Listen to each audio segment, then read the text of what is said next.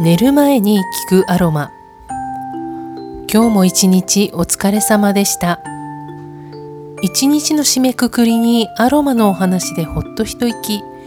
体も心も癒してあげましょう。こんばんはセラピストの原美奈子です。今回は私のアロマ日記からピュアでクオリティの高いエッセンシャルオイルに助けられた体験談をお伝えします。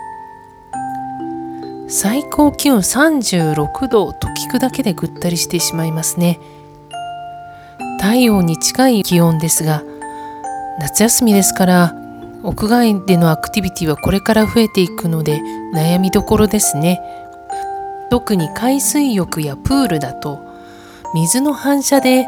360度方向から紫外線が当たりますし水に入っているので気がつくと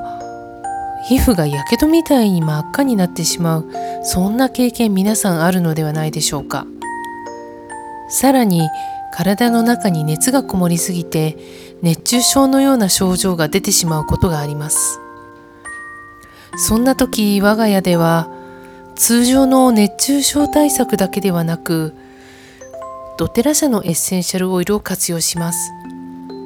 この3つのオイルが日焼けの後プラス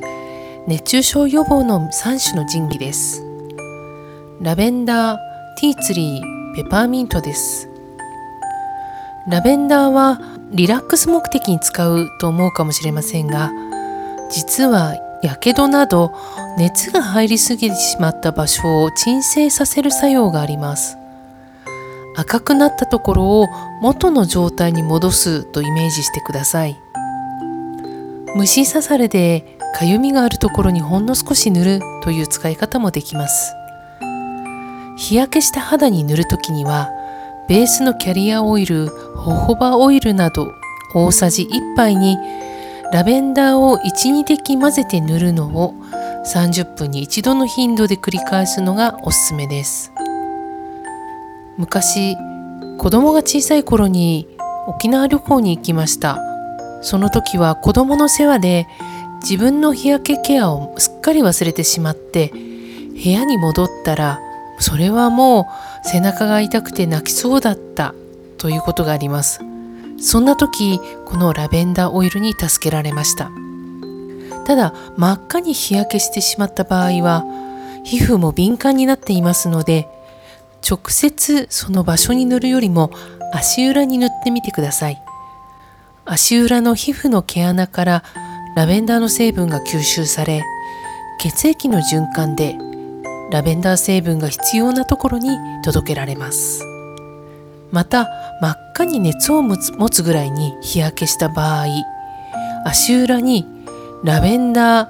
ティーツリー、ペパーミントの原液1滴ずつを塗るのを30分おきに繰り返してみてください。ティーツリーは日焼けにより免疫力が下がっている状態に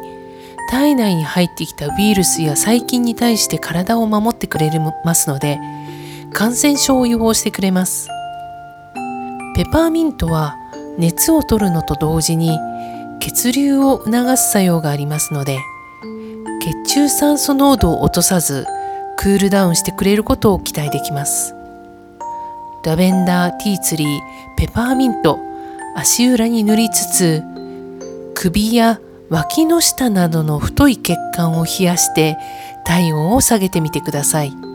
また症状が出る前に手のひらや足裏を冷たい水を入れた洗面器につけて5分ぐらい待つのもクールダウンにとてもおすすめです。そういえば昔私が子供の時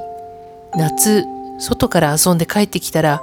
まずお風呂で足を洗ってらっしゃいと母に言われたものですが外でのアクティビティが終わったら冷たい水でしっかり足裏を洗い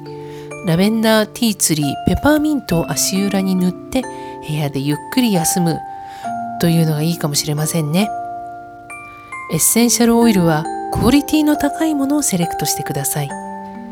今日ご紹介したような働きは純度の高い確かな品質のものでないと体感できません。